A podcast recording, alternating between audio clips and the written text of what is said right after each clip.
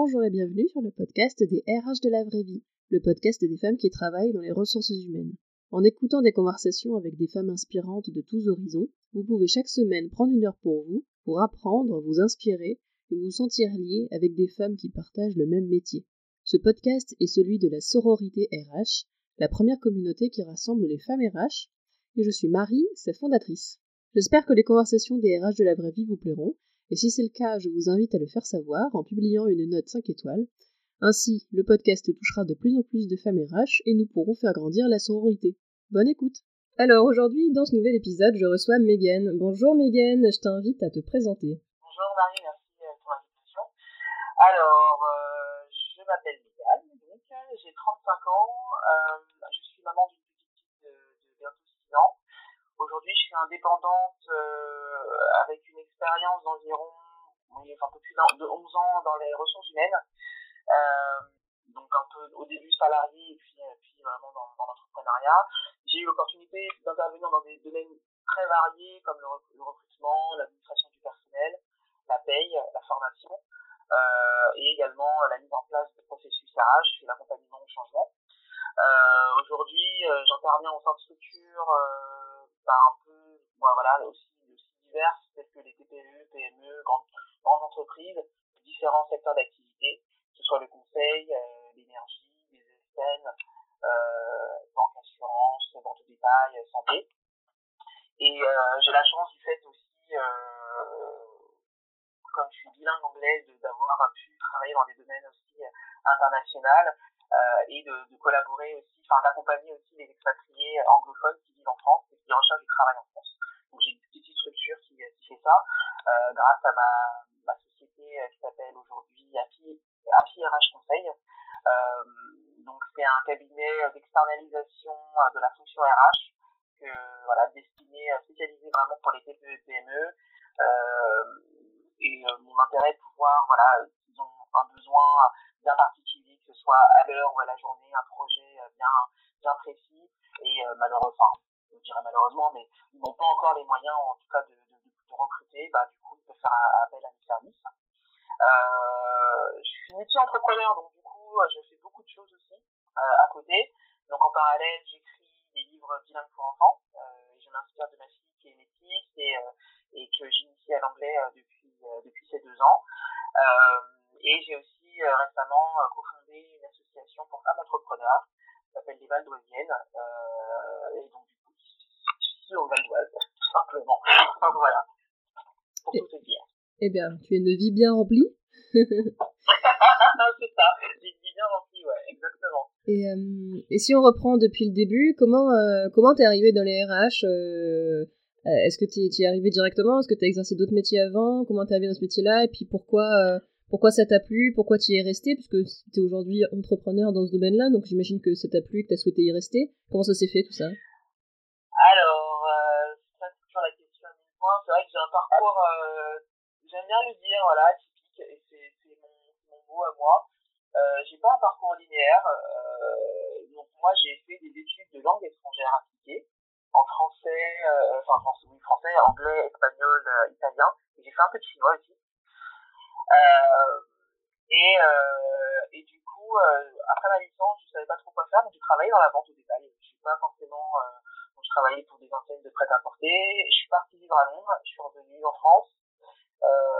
Et toujours pas, je savais toujours pas ce que je voulais faire, donc je suis retournée voir mon ancien employeur en disant voilà, je vais, je vais retravailler. J'ai évolué après dans d'autres enseignes et, euh, en tant que responsable de boutique, et c'est à ce moment-là où, euh, bah, quand on est responsable de boutique, on est un peu euh, chef d'entreprise entre guillemets, c'est-à-dire qu'on va être maître à bord en fait, et on va devoir manager des équipes, on va devoir les former, on va devoir les accompagner, faire les entretiens, euh, collaborer avec la RH pour tel ou tel sujet, organiser. Et c'est vrai que c'est à ce moment-là où j'ai vraiment, euh, euh, je me suis dit bah tiens, là ça fait tilt, ça fait sens et et je me sens bien dans ce domaine-là.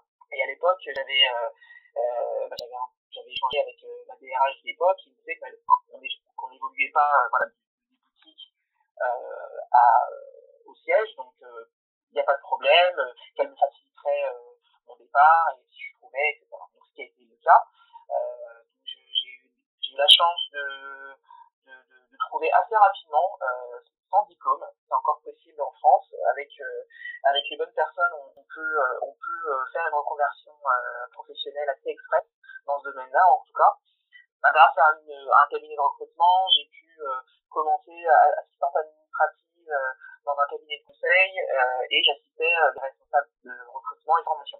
Donc déjà, j'avais commencé un peu à, à, à, faire mon petit bonhomme de chemin, à, à, avoir, à acquérir un peu les réflexes, à, me questionner sur différents sujets. Et en parallèle, j'ai toujours eu cette, cette mentalité aussi d'apprentissage en, en, en, totale autonomie. Donc en fait, euh, je, suis, très autodidacte. En fait, je, je sais, euh, voilà, il faut aller chercher tel endroit, donc j'y vais. Et, euh, et ce qui m'a aidé aussi dans, dans ce le fait de pouvoir euh, me reconvertir dans la RH assez rapidement. Alors je dis pas qu'on peut apprendre ce métier en un jour, hein, euh, loin de là. Euh, mais c'est vrai que le fait de pouvoir chercher au bon endroit, de pouvoir poser des bonnes questions, etc., m'ont aidé. J'ai fait aussi un an de, cours du soir au CNAM pour m'initier aussi à la, gestion des ressources humaines, qui a aussi été un bon, euh, une bonne aide aussi également. Euh, et puis après, voilà, j'ai évolué, j'ai voulu, euh, je suis resté un an et demi à peu près dans cette, dans cette structure. J'ai voulu voir plus, comprendre un peu mieux le métier, donc j'ai changé pour une ESN où là j'étais beaucoup plus axé sur la formation, euh, où là j'ai intégré vraiment un service RH, voir vraiment comment fonctionnait un service RH avec un peu plus de personnes et avec un peu plus de métiers euh, différents. Euh, pour après, euh, bah voilà, changer pour une autre grande structure, euh, un peu plus, voilà, avec un peu plus de 10 personnes, un service RH avec 60 personnes et différents, encore plus de, fonctions différentes. Donc j'ai fait mon apprentissage comme ça, en fait, dans le salariat et dans différents différents, euh, différentes entreprises, ce qui fait que ça m'a beaucoup aidé à, à, développer euh, moi mes compétences et euh, que ce soit humaines et professionnelles et, et mon expertise. Du coup, donc j'ai voilà recrutement, formation, administration du personnel, j'ai vu de la paye aussi. Euh, j'ai pu faire tout ce qui était gestion de gestion de la performance. Après voilà donc je suis j'aime ce côté-là aussi euh, très opérationnel de la RH et, et voilà je sais pas si ça répond à ta question. Euh, si, si. si, si, donc, euh, donc un, un, goût pour l'aspect très opérationnel des RH. Euh, et donc, t'as, ok, ouais, donc t'as évolué d'abord, t'es entré par la porte du recrutement, mais ensuite t'es passé sur des fonctions plus généralistes, euh, et t'as fait plusieurs entreprises. Et, euh, et ensuite, il y a eu un passage quand même du salariat vers l'entrepreneuriat. Comment ça s'est euh, formalisé? T'en avais marre d'être salarié ou t'avais envie d'expérimenter de, une autre position? Euh, C'était euh, qu'est-ce qui a fait que t'es passé euh, de l'un à l'autre? Alors c'est tout simple, j'ai fait un burn-out.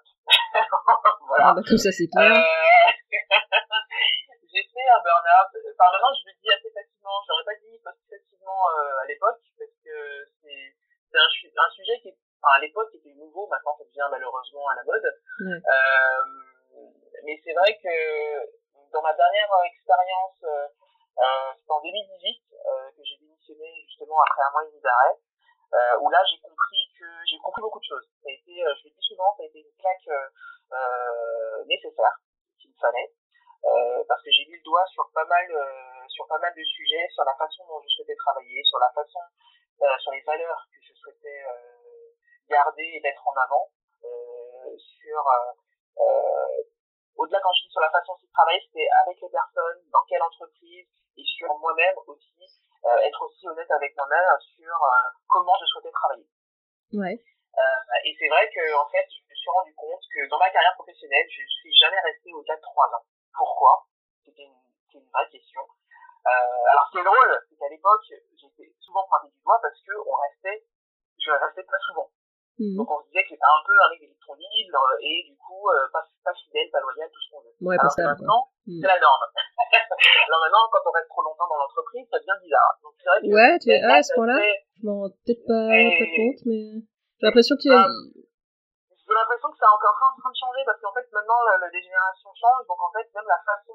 Ouais, pour on, les a jeunes. Plus tendance maintenant à, mmh. On a plus tendance à bouger et à, et à voir autre chose, à aller travailler à l'étranger qu'avant en fait. Oui, oui, plus qu'avant, plus qu'avant, c'est sûr. Alors qu'avant, c'était, euh, il fallait trouver un CDI et il fallait y rester ouais. 40 ans ouais. toucher sa retraite. Ouais.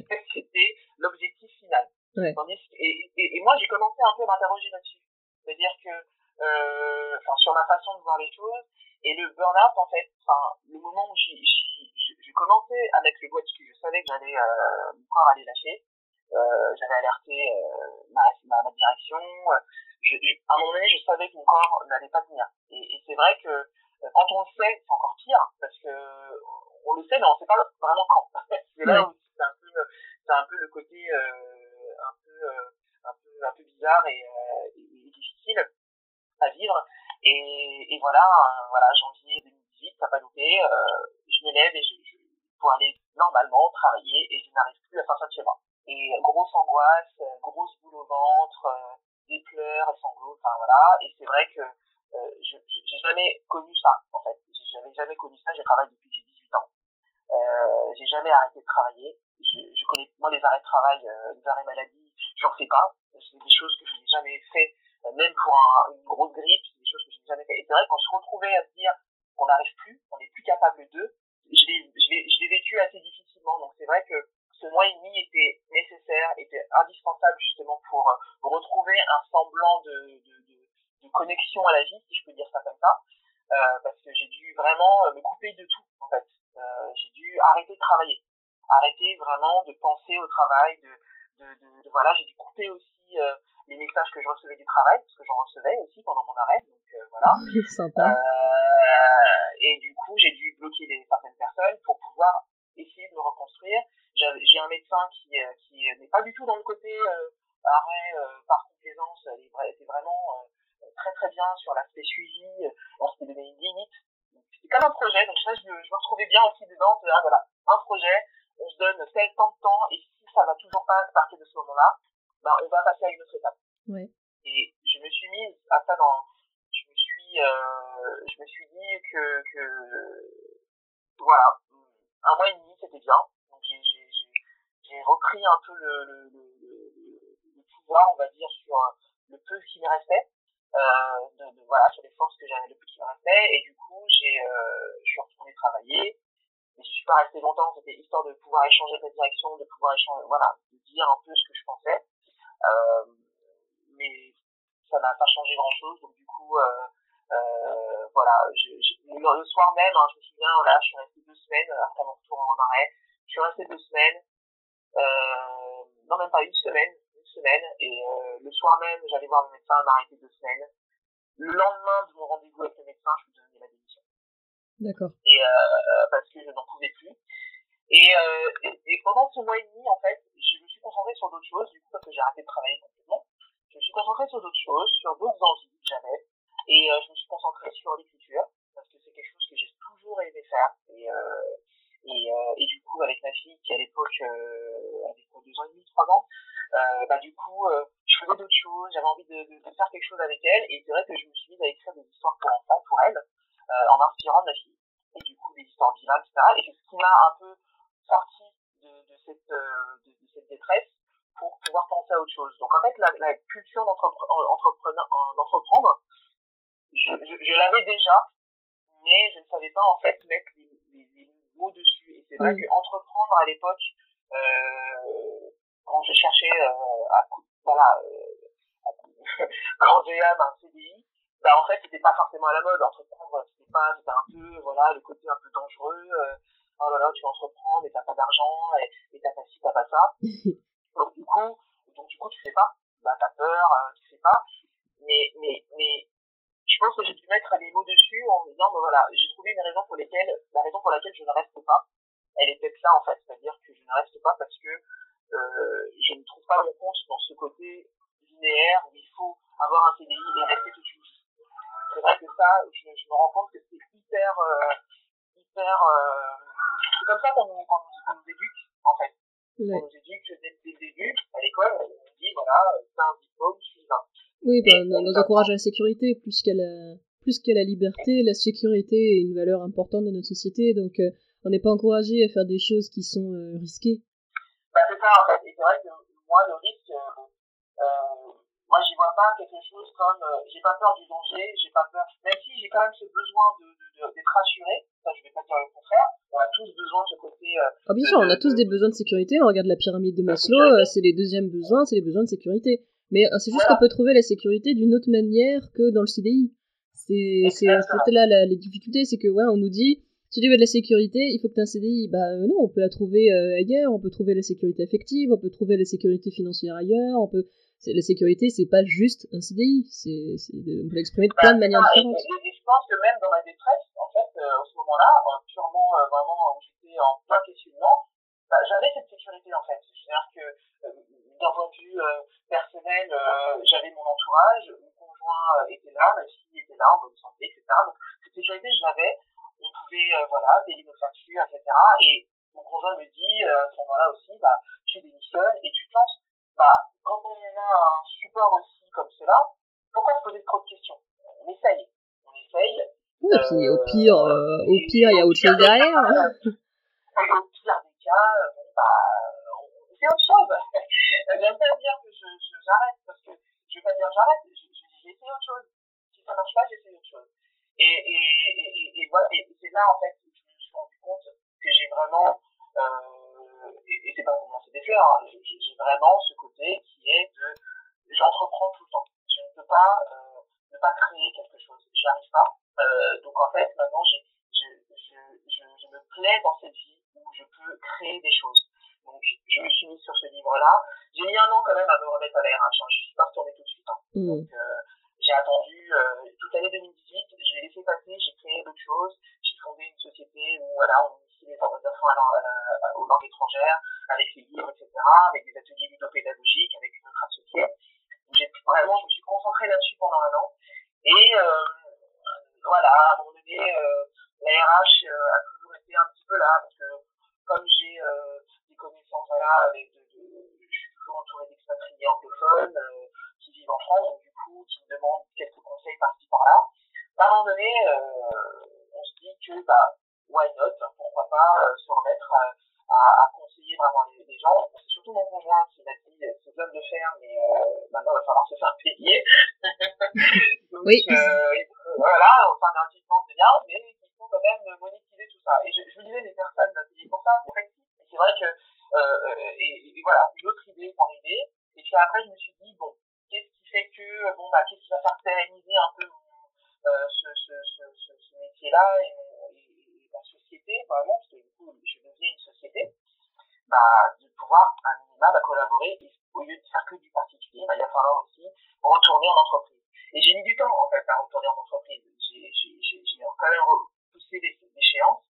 Et, et quand j'y suis retourné, je me sentais bien.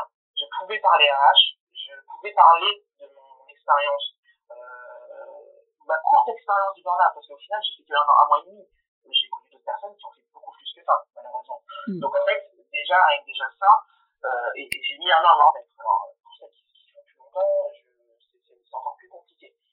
Et, et c'est vrai que j'ai repoussé l'échéance, mais c'était une, une, bonne, une bonne chose parce que quand je suis retourné en entreprise, je me sentais bien, je pouvais parler avec, euh, avec mes clients, euh, je pouvais, euh, j'avais de nouvelles idées, j'étais vraiment dans de, dans de bonnes conditions pour pouvoir reprendre mon métier ça, c'était important. Oui, ça a changé les choses de reprendre comme en posture d'entrepreneur et de ne plus être en posture de salarié? Bah, La posture de salarié, elle est totalement différente, c'est-à-dire que on n'ose pas dire certaines choses. On n'ose pas dire certaines choses quand on est RH, où on va essayer de, de se plier en, en, en 18 euh, pour faire accepter euh, certaines choses. Alors que quand on est euh, quand on est entrepreneur, quand on est indépendant, euh, c'est une autre c'est une autre position. Déjà, on est entre guillemets légal de, de, de, de, des autres en fait. Il n'y a pas il y a pas de hiérarchie. C'est-à-dire que euh, on, peut voilà, on va échanger avec le dirigeant, on va échanger avec les salariés, on va échanger, mais on va pas avoir de, ce système de euh, bon bah la responsable RH elle est là et euh, du coup le dirigeant il est là. On va pas avoir la même logique on va pas avoir la même logique et le discours va être aussi différent. On va être, avoir une position de conseil, on va avoir une position de d'accompagnement, on va aider. Et, et c'est ça que je voulais retrouver en fait dans mon métier et que j'avais perdu quand j'étais salarié. Euh, je, je, je, je, me perdais dans, dans, dans tout ce côté où parfois, bah, on a tous connu ça un peu, où voilà, où bah, la RH, on est mal vu, pas très honnête, on n'est pas ci, on n'est pas ça, et et on fait des choses, mais on n'a pas le droit de dire. Alors je dis pas que ça change pas aujourd'hui quand on est RH indépendante, hein, mais encore une fois, on le vit différemment. Tu te sens limité des fois dans les conseils que tu peux donner en tant qu'indépendante Il y a des choses que tu aimerais dire, même en tant qu'indépendante, et tu le, tu, tu le dis pas, tu te sens pas à l'aise de le dire? Euh, à, des, à des clients? Ouais. Euh, non. Maintenant, en tant qu'indépendante, euh, j'ai moins, j'ai moins cette, cette, cette, barrière en fait. C'est-à-dire que je vais dire, c'est-à-dire que si un client risque telle ou telle chose, euh, parce qu'il n'aura pas fait telle ou telle chose, ben, je vais le dire. Euh, et je sais que ça va arriver à la bonne personne. C'est surtout ça en fait. C'est-à-dire que hmm. en tant que salarié, parfois, on va peut-être pouvoir se dire, on va le dire à cette personne-là, mais l'information va jamais arriver en fait, parce que parce qu'il y aura eu euh, telle ou telle chose, ou parce que peut-être malveillance ou, ou, autre, ou parce que euh, euh, ça fait pas partie de la, la priorité, donc on n'en parle pas tout de suite. Donc euh, voilà. Et que là, tu t'adresses au dirigeant direct. Donc, oui. Là, on s'adresse au dirigeant direct qui demande un conseil. Donc on se doit en tant que, que consultant et en tant que que RH euh, expert de, de dire ben voilà voici les, voici ce que vous avez fait voici les, voici ce qu'il faut faire et voici les risques que vous encourez. Maintenant la prise de décision elle va aller au dirigeant. Mais on aura fait son métier d'accompagnement et d'aider et de se dire voilà euh, des, choses qui sont possibles de mettre en place pour pouvoir pallier euh, à toutes à toutes ces difficultés. Mais c'est fou quand même quand on y je me disais, c'est fou quand même quand on, est respons- quand on réfléchit la responsabilité que porte une RH salariée, qui est souvent la, la garante euh, du droit légal. Je me rappelle d'histoires où euh, je savais que mon dirigeant ne respectait pas le légal sur telle ou telle chose, et du coup, je mettais tout par écrit parce que je me disais si euh, il y a une, une visite de l'inspection du travail ou si ça se sait ou s'il y a un procès au prud'homme, ça peut me retomber dessus parce que je suis garante du droit légal. Mais finalement c'est quand même un poste avec une responsabilité énorme, presque plus que c'était euh, alors c'était pas forcément vrai, mais j'avais presque conscientisé que s'il y avait un problème euh, créé par le dirigeant, ça me retomberait sur moi quoi, et pas sur le dirigeant. Alors que bon, euh, c'est faux, mais c'est fou la responsabilité qu'on se met quand même. Bah oui, la responsabilité elle est, elle est, elle est énorme. Euh, et parfois je me dis pourquoi, pourquoi je me mets dans cette, dans cette position. Euh, parce que effectivement, même dans les prises de décision qu'on va prendre pour un client, elles sont énormes aussi parce que sur nous pour lui donner le, la meilleure, euh, le meilleur conseil. Alors je dis pas que je vais, euh, je vais tout prendre par moi-même parce que j'ai aussi, euh, même moi quand j'ai des doutes, je, je fais vérifier euh, par des spécialistes, voilà, juridiques, etc. pour être sûr qu'on va dans la bonne direction parce que le droit change tellement souvent que en fait on aura beau avoir des certitudes que même sur un petit truc on peut on peut on peut hésiter en fait et puis, il suffit que, ayant travaillé aussi dans différents secteurs, bah voilà, bah, au bout d'un moment, euh, euh, bah, le secteur de la vente, c'est pas, ça va pas être pareil que le secteur de la santé, quoi. Euh, donc, en fait, il faut aussi adapter en fonction et de la convention, et de plein de choses, et de, de, de, de, des valeurs et de la, de la stratégie de l'entreprise. Donc, en fait, oui, c'est, c'est un rôle, euh, c'est un rôle stratégique, mais c'est aussi un rôle très, très, euh, très important et qui, qui porte beaucoup sur ses épaules. Ouais, je me dis surtout pourquoi c'est si peu payé, hein, le métier de RH salarié, quand on voit les responsabilités Ah non, mais sérieusement, je réfléchis au salaire que j'avais à l'époque. Je me dis, waouh, j'acceptais quand même pas beaucoup d'argent pour prendre une telle responsabilité sur mes épaules. C'était. Euh... Mais j'avoue que je pensais que j'avais pas le choix. Je, me disais que j'avais pas le choix. Surtout qu'à l'époque, je réfléchissais pas du tout euh, à, à, être indépendante. C'était pas. Non pas que je voulais pas être entrepreneur, c'est quelque chose que je réfléchissais depuis longtemps, et qu'à la fac, je faisais déjà des projets sur l'entrepreneuriat, etc mais euh, j'avais déjà parlé dans le podcast, euh, on m'avait dit que c'était pas pour maintenant, qu'il fallait avoir 30 ans d'expérience pour être euh, consultante RH. Donc euh, je me disais euh, vraiment ce sera peut-être pour plus tard, mais là t'es vraiment pas capable de l'être, etc. Alors que finalement je l'étais déjà un petit peu dans le sens où j'avais déjà une responsabilité énorme en matière légale et de, de protection du, du, dirigeant, donc comme quoi. Exactement. Et c'est là en fait où, où les discours sont assez faussés, parce qu'en fait on dit aux gens oui qu'il faut avoir une allez, quarantaine d'expérience pour être consultant. Mais maintenant, c'est un, mais je pense que c'est très aussi français, cet aspect-là de, de titre, de, de, positionnement, de, de titre de poste. Ouais. Euh, on veut avoir un titre de poste. Tandis que moi, on peut m'appeler consultante, on peut m'appeler assistante, c'est pareil. Je, j'ai pas de, j'ai pas de titre préféré, en fait. Ça n'a aucune, aucune importance pour moi, c'est ce qui va être produit derrière qui, qui m'intéresse. Euh, parce que l'assistante RH a autant de valeur qu'une autre, qu'une autre, euh, qu'une responsable ou qu'un DRH, peu importe. Parce que c'est la personne qui fait son, son poste, en fait. C'est pas euh, parce qu'elle va être assistante RH qu'on va la diminuer. En fait, pour moi, c'est pas ça. C'est souvent le cas pour toi. Hein. Mm. Et, c'est souvent le cas. C'est souvent le cas. J'ai commencé assistante. Donc, en fait, euh, je, je, je, comprends bien cette position. Même moi, quand j'ai démarré, je me suis demandé comment euh, je fais des nœuds au cerveau sur comment j'allais m'appeler. Oui, en plus, c'est tellement, c'est tellement le bordel dans les intitulés de poste RH. Une, personne qui fait euh, le même boulot peut avoir cinq intitulés de poste différents. Donc, euh, Mais bien sûr. Mm.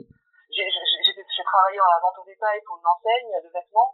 Euh, la, la, personne qui était, qui était haut placée, elle avait, elle en avait quatre sur sa fille, sur son, sur son contrat de travail. Ah oui, carrément. Non, c'est complètement déconnecté en fait. Et mais, mais, mais du coup, on est très, on est très attaché ici en France au, type de poste, alors que pour moi, c'est pas ça le plus important, ce sont les actions. Et, euh, et parfois, une assistante RH est beaucoup plus performante qu'une responsable RH. Il peut avoir euh, beaucoup de. Oui, bah, après, à force, j'ai un peu conscientisé le fait que l'intitulé de poste du, du poste RH, en tout cas dans les PME où il y a qu'un tout petit service RH, l'intitulé de poste révèle l'importance de la fonction RH dans l'entreprise. Si la personne, elle gère tout le service et qu'elle est assistante ça veut dire qu'a priori, la fonction RH n'est pas très importante dans l'entreprise. Par contre, si elle est DRH pour exactement les mêmes fonctions, là, on peut se dire que potentiellement, il y a un peu plus d'intérêt qui est apporté à cette fonction-là. Et après, bon, il y a aussi un indicateur qui est euh, si cette personne siège au CODIR ou pas, si elle a un, peu, une posture de conseil ou pas, si elle a une posture d'exécution. Mais euh, je trouve le, le poste, c'est un bon indicateur, même pour celles qui recherchent du travail. Euh, ça peut être un, un, bon indicateur de regarder l'intitulé de poste et de, en fait de ramener l'intitulé de poste en fonction des missions proposées. Si euh, les missions sont euh, d'une complexité pas possible, avec une grosse responsabilité légale, etc., mais que c'est assistante, ça pue un peu. Hein. c'est vrai, parce que du coup, oui, j'ai travaillé pour un, pour un client où, euh, où la RH enfin, était distante, enfin, soyons honnêtes, euh, où on, on, on, faisait juste appel à elle d'un point de vue plus administratif.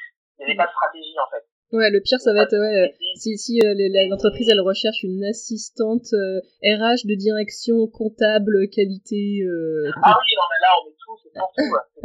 c'est pour tout là. Souvent le risque dans les dans les petites structures, euh, c'est souvent quand on commence, euh, quand on développe son, ouais. son entreprise, bah, et qu'on on sait pas encore justement justement où mettre cette fonction là, parce qu'en fait on commence un peu à avoir des choses, bah voilà, on commence à avoir 5, 6, et là 10, 11, et là on se dit mon dieu Là, il va falloir se... Ouais, mais là, on peut pas recruter qu'une seule personne pour faire tout ça, quoi. C'est pas, c'est pas tenable. Et du coup, bah, du coup, bah, slash, euh, c'est là où, où vient les slash, dans les types de postes, et on va faire des liens entre la comptabilité et la RH, ou on va faire des liens, euh, potentiellement avec, euh, peut-être quelqu'un qui est opérationnel, euh, administratif, financier, qui va être, euh, sur la, sur la, sur la RH. Et c'est vrai que, euh, quand on commence, quand une structure se développe, c'est là, c'est cette, et c'est là aussi, bah, moi où j'interviens maintenant aujourd'hui, c'est de, de, de, prendre en main ces, euh, euh ces, ces, ces petits sujets-là, on se dire, bah voilà, on ne sait pas qui, on sait pas comment faire, on ne sait pas qui devenir, on ne sait pas comment structurer, bah, on fait appel justement à une RH externalisée pour ça. Et c'est, pour ça, en fait, pour ces structures-là, bah, qui ne savent pas encore à qui donner ces, ces domaines-là. Bah oui, pas, pas passer par le... Au fur et à mesure, ils se compte au fur et à mesure que, en fait, ça arrive très vite ça arrive très très vite quand on commence, euh, et heureusement, hein, quand une structure se développe, et, et tant mieux, euh, mais parfois euh, elle se développe tellement vite qu'on oublie les bases, et en France, on peut pas y couper. Oui, et puis il y a pas, c'est pas obligé de, de recruter des salariés. Il y a, il y a des justement, voilà, en RH, ça peut être au début s'il n'y a pas de nécessité de recruter une RH à temps plein, ça peut être de prendre soit une RH à temps partagé, donc qui sera à temps partiel, ou alors de, de, de, faire appel à une RH externalisée en posture de conseil pour quelques heures par semaine, par mois, peu importe. Et ensuite, quand il y a un besoin d'avoir quelqu'un à temps plein, passer sur des salariats. Mais peut-être que les entreprises, peut-être qu'il y a pas mal d'entreprises qui euh, ne pensent pas forcément à faire euh, appel à quelqu'un d'externalisé, surtout sur la fonction RH, et qui du coup euh, voient tout de suite l'option salariat, aussi parce que bah, c'est moins cher, pas, pas se leurrer non plus, ça coûte moins cher de faire appel à un CDD que faire appel à, à, à quelqu'un qui est euh, externalisé. Alors après, bon, suivant le... Après, je, je, je, me dis aussi, et j'espère que c'est un écueil dans lequel les RH externalisés vont pas trop tomber, euh, d'être pas cher, tu vois, d'être pas cher du tout, dans l'idée de concurrencer les salariés. Je dirais pas qu'on la RH est cher. C'est pas forcément. On est, normalement, on est vraiment là pour. Euh, pour moi, c'est vraiment un gain de temps et un gain d'argent quand même. Parce que, euh, en fait, on a plus de flexibilité. C'est-à-dire que euh, un contrat CDD, oui, mais en fait, il y a quand même les contraintes du contrat CDD. Mmh. Un CDI, bah, bah, ça reste le CDI. L'intérim, bah, c'est pas forcément moins cher non plus. Et c'est vrai que la, différence avec la RH externalisée, c'est cette, euh, flexibilité, le fait de faire appel à quelqu'un tout de suite maintenant qui a une expertise et qu'on n'aura pas besoin de former, à part effectivement sur les valeurs de l'entreprise et sur la stratégie, etc. Mais ça demandera quoi? Quelques, quelques échanges, pas plus. Mais après, une fois que la personne euh, elle a les, éléments, bah, en fait, c'est du gain de temps et du gain de, tout. C'est-à-dire que la personne va, va intégrer, on va avoir faire appel à elle, bah voilà, sur un jour, sur quelques heures par semaine, euh, et on sait que ce sera géré par quelqu'un qui connaît son métier et qui va avoir les, les alertes tout de suite. C'est ça en fait pour moi. C'est vrai que le, le, le, le, gain, il est là en fait. Le fait d'avoir de la performance de, de l'expertise tout de suite maintenant, qui fera gagner du temps et potentiellement forcément de, de, de l'argent. Et après, d'accompagner forcément ces entreprises-là, le fait d'avoir cette RH externalisée, bah, la RH va pouvoir ensuite accompagner l'entreprise vers justement euh, euh, un recrutement officiel d'une personne qui va prendre mmh. le métier et qui va pouvoir développer et faire son équipe, etc., etc. Donc c'est vrai que euh, c'est, je pense aussi que c'est quelque, la RH externalisée c'est quelque chose d'assez nouveau encore. Enfin, je sais pas si c'est nouveau, ça veut dire nouveau, mais maintenant ça devient quelque chose qui commence à être un peu plus développé dans le paysage. Euh, ouais, toi t'as vu une évolution euh, de mentalité auprès des, des prospects, tu vois? Je pense que oui, mais il y en a qui commencent encore à se demander à quoi ça sert, je pense. Mais maintenant, en fait, ça dépend des cibles. Évidemment, euh, quand on est dans le 440, euh, est-ce qu'on fait appel à une RH externalisée? Je suis pas sûr. Euh, pas, pas selon les mêmes modalités, c'est sûr. Pas selon les mêmes modalités, et je pense qu'on va peut-être faire appel à des cabinets, des grands cabinets ouais, de ouais.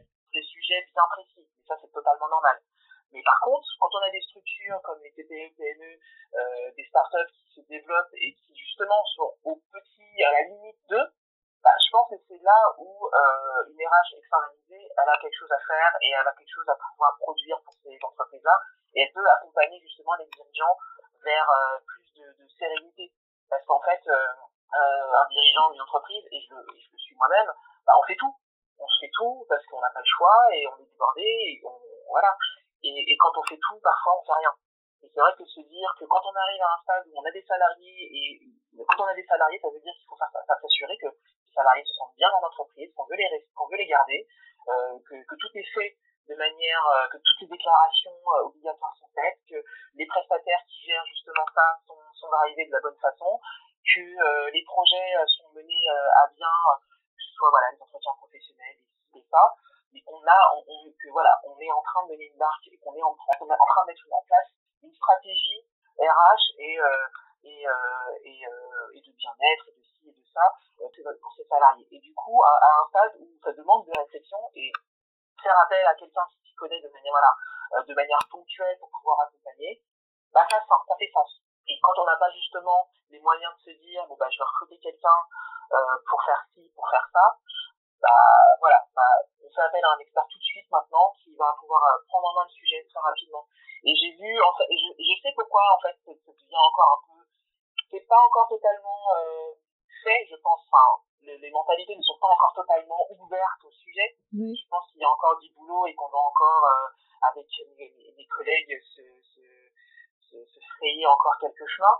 Mais c'est en train de se développer. Euh, ça se fait encore. Beaucoup de, j'ai rencontré des RH qui, euh, qui font ça et qui le font grâce à leur réseau, qui développent leur, leur, leur, leur, leur entreprise et qui font ça depuis des années, mais on n'entend même pas parler, hein, qui font ça depuis 10 ans et et on ne sait pas.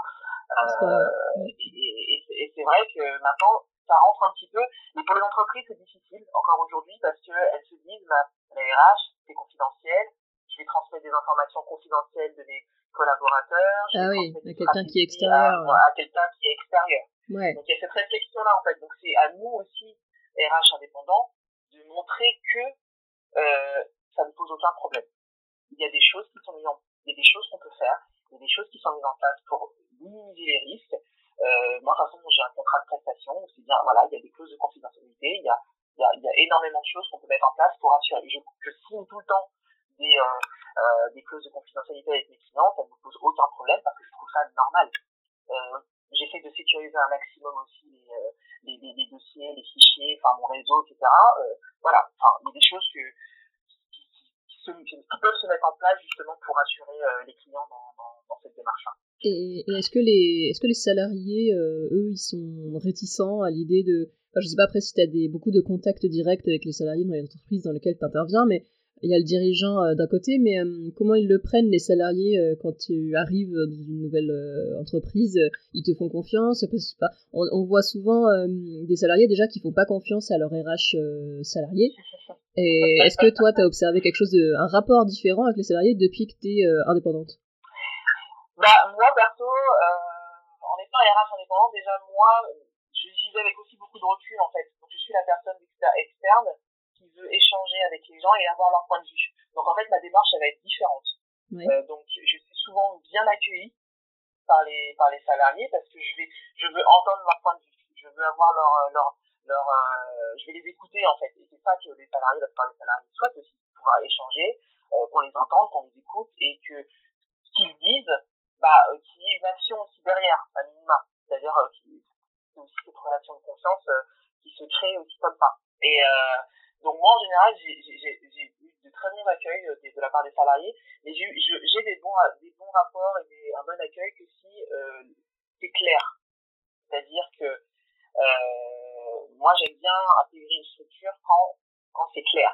C'est-à-dire que je ne veux pas intégrer une structure quand euh, bah, les salariés sont pas au courant qu'une nouvelle RH va arriver. Ah oui. Personne n'aime personne ça, en fait, même en étant salarié, ou même moi en étant RH, même indépendant j'aime bien me dire, arriver dans une structure où les gens savent que euh, je vais arriver et que je vais pouvoir faire ça. Oui, ça me paraît un minimum. Je vais même pas, tu vois, j'ai même pas imaginé qu'une boîte puisse ne pas. Mais c'est vrai que oui, oui, c'est. Moi, je vis. Des fois, je vis chez les bisounours, mais. Euh... Bah, ça m'est déjà arrivé et c'est pas agréable. Bah non. pour moi, ça fait partie de l'intégration. Pour moi, l'intégration, c'est un sujet qui me passionne. C'est quelque chose que j'adore. J'adore. J'adore ce projet, ce sujet. Gérer un, une intégration ou même euh, une sortie, hein, enfin un départ, pour moi c'est quelque chose qui doit se faire de manière correcte et dans de bonnes conditions. Et quand on intègre un RH indépendant dans une structure, c'est pareil, c'est-à-dire que moi j'aime bien rencontrer les gens, j'aime bien rencontrer les dirigeants, les différentes personnes, que ce soit des managers ou pas. J'aime bien voir et essayer d'analyser, faire ma propre analyse et, euh, remonter des informations que je fais plus facilement. Euh, et c'est là aussi le bas blesse, c'est qu'on va plus facilement m'écouter. Mhm. Parce que je suis externe, j'ai un regard extérieur. Euh, et, et, du coup, euh, parfois c'est un peu horrible, hein, parce qu'on dit qu'on va plus écouter l'externe que la, la, salariée, la, la, la RH. Oui, ça peut être compliqué mais, si tu es dans une boîte où il y a une RH salariée. C'est la vérité. Mais c'est la vérité, c'est comme faire venir un cabinet de conseil, un cabinet d'audit, bah, on va écouter ce qu'il va, nous dire, parce que forcément, euh, ouais. euh, il va mettre le point, euh, le doigt sur des, des sujets euh, qui sont pas sympas. Et, euh, et, et c'est vrai que moi, j'aime bien avoir une arrivée où c'est clair, où j'ai pas forcément besoin d'une communication par mail, avec machin, mais je pense que c'est important que ce soit échangé et que les gens comprennent pourquoi on fait appel à une RH externe. S'ils comprennent, pour moi, c'est comme, euh, c'est comme un enfant, en fait, hein, pour moi. C'est vraiment, euh, on explique les choses et, ça, et, et, normalement, ça doit se passer tout seul. Il n'y a aucun problème. Donc, euh, moi, j'aime bien avoir euh, ce, cette, cette assurance-là quand j'arrive euh, dans ce structure, que les gens savent pourquoi je viens, que euh, ça fait partie de la conduite du changement aussi, c'est-à-dire qu'ils comprennent mmh. et que aussi on, on, on, va vers de nouveaux horizons. C'est aussi important. Et est-ce que les, les RH, euh, parce que si tu interviens dans une entreprise où il y a un service RH, est-ce que le service RH, lui, enfin ou elle, enfin peu importe, euh, est-ce que ces personnes-là comprennent que tu viennes? Est-ce que ça a toujours, est-ce que ça s'est toujours bien passé euh, euh, parce que ça, ça, peut être une sorte de compétition entre guillemets si jamais il y a une RH salariée qu'elle aimerait pouvoir faire des choses. Tu vois, j'imagine le cas, bon, il y a une RH salariée, euh, elle est tout le temps dans l'exécution, elle aimerait bien donner des conseils mais personne n'écoute et elle apprend que son dirigeant fait appel à une RH externalisée pour lui donner des conseils. Enfin, je sais pas, ça peut être vexant. C'est très vexant. Euh, maintenant aussi, ça va aussi dépendre de, qui est le donneur d'ordre en fait. Qui va demander à avoir une RH externalisée? Est-ce que c'est le dirigeant ou est-ce que c'est la RH parce qu'elle a besoin d'aide? Est-ce que euh, est-ce que c'est le DAF? Parfois ça peut venir du DAF aussi. Euh, donc en fait, tout va devenir le, le, entre guillemets le problème va partir de différents niveaux, mais enfin on va se poser des questions à différents niveaux. Si le donneur d'ordre est du dirigeant, alors qu'il a déjà une RH, et que la RH comprend pas trop, bah là, oui, il peut y avoir potentiellement, euh, potentiellement euh, un problème. Mais encore une fois, pour moi, c'est une question de message. C'est-à-dire que si c'est pas clair, si euh, la RH ne comprend pas pourquoi on fait appel à une, RH externalisée, bah en fait, il va y avoir un problème, tout simplement. Si moi, on me dit que je dois arriver pour une mission de conseil, pour, pour faire mise en place de procédures, ce qui m'est déjà été le cas avant, et qu'en fait, je me retrouve à faire autre chose, qui est censé être le domaine de la, de, de la, de la personne RH en place, bah, là, le message est débrouillé, il va y avoir un problème sûr et certain. Ouais. Donc, en fait, tout va partir de là. À partir du moment où la RH, les dirigeants, tout le monde sait pourquoi on fait appel. Si moi, c'est une mission, bah voilà, c'est renforcer les équipes pour faire une mission de recrutement, le message, il est clair. Je viens pour faire du recrutement. Je ne viens pas pour, euh, pour refaire la stratégie RH qui a été mise en place euh, par, la, par la DRH. Et donc, si on, si on sollicite sur autre chose, euh, si on sollicite sur autre chose parce que tu es là, tu vas dire non, c'est pas, c'est pas ma, ma mission, j'interviendrai pas sur d'autres sujets Bah, pour moi, j'ai envie de dire, il faut que tout le monde soit dans la boucle, surtout. C'est-à-dire que moi, mon rôle, il n'est pas de, de, de, de, de les choses à l'encontre de ce qui a été déjà fait par la RH. Moi, mon rôle, mon rôle est de collaborer. C'est très important, en fait, quand on arrive dans une structure et qu'on est externe on peut pas arriver comme un bulldozer et dire non, ça, ça va. Et puis, euh, et puis dire, euh, il faut faire ça, ça, ça, et on y va. Non. C'est un projet c'est un projet d'équipe. Quand il y a déjà une équipe en place, bah, on, on considère que les équipes aussi ont travaillé et elles ont des idées et elles peuvent apporter aussi une valeur ajoutée euh, à, à, aux, nouvelles choses que qu'on peut mettre en place pour pour euh, améliorer la stratégie RH. Donc en fait, euh, pour moi, je, je vais avoir des idées, mais il est important pour moi de faire collaborer le monde et de collaborer avec la RH qui est en place. Mm. Malheureusement, parfois, ça se passe pas aussi bien parce qu'on n'est pas dans le monde des bisounours. C'est que moi, je, je suis quelqu'un de très positif, donc en fait, pour moi, tu vois, je vois pas de mal à collaborer, à communiquer à, et à faire les choses dans de bonnes conditions. Malheureusement, il peut y arriver que parfois les personnes ne comprennent pas. Bah, ça peut arriver. Maintenant, euh, ça n'empêche que moi, on m'a demandé de faire un, un travail. Euh, ma mission, c'est ça elle évolue, elle peut évoluer, mais c'est encore une fois, c'est le donneur d'ordre qui m'a dit voilà, la mission doit évoluer comme ça. ça mon, mon travail après, c'est de pouvoir mettre tout le monde euh, dans le même bateau et de pouvoir faire euh, en sorte qu'on qu remplisse la mission ensemble. Donc, ce qui peut être euh, top comme façon de procéder quand un dirigeant veut euh, faire appel à une RH externalisée, c'est d'avoir même avec lui en rendez-vous la RH salariée pour monter à plusieurs euh, le cadre de la mission pour que euh, toi, en tant que RH externalisé, tu ne marches pas sur les plates-bandes de la RH euh, qui est déjà là. Exactement. Et c'est ça, en fait, pour moi, en fait, même si j'avais été salarié ou, ou pour moi, il est important aussi d'avoir de, les, les, limites et, de poser les bases, en fait, d'une collaboration. C'est, pour moi, ça me paraît, ça me paraît logique et on peut pas arriver, voilà, on me dit, voilà, tu viens pour faire telle chose, ok, mais qu'est-ce qui a été fait avant, comment on peut améliorer ce qui a été fait avant, comment on peut, euh, enfin, qu'est-ce qu'il y a à garder, qu'est-ce qu'il y a, entre guillemets, à jeter ou à améliorer? Euh, donc, il faut quand même se poser des questions, et donc, du coup, c'est une manière de, de, de, renforcer ces équipes avec une RH externalisée, c'est pour ça se dire, bah, déjà, on renforce, on, on, on, on amène de, de, nouvelles idées, parce que forcément, la RH externalisée aura fait différentes structures, donc elle va apporter différentes euh, possibilités, et euh, qui seront potentiellement adaptable ou non à, à, la, à, la, structure, mais aussi le projet va avancer potentiellement plus vite. Et en général, un dirigeant, il aime bien quand ça va vite. Si c'est pour hier, c'est encore mieux. Donc en fait, euh, donc en fait, euh, voilà, il y a toujours du gagnant-gagnant dans, dans ce genre de en fait, pour moi, c'est très important que chacun connaisse, connaisse ses missions. Tout le monde sait où il doit aller. Moi, si dois je faire ça, ben, je fais ça.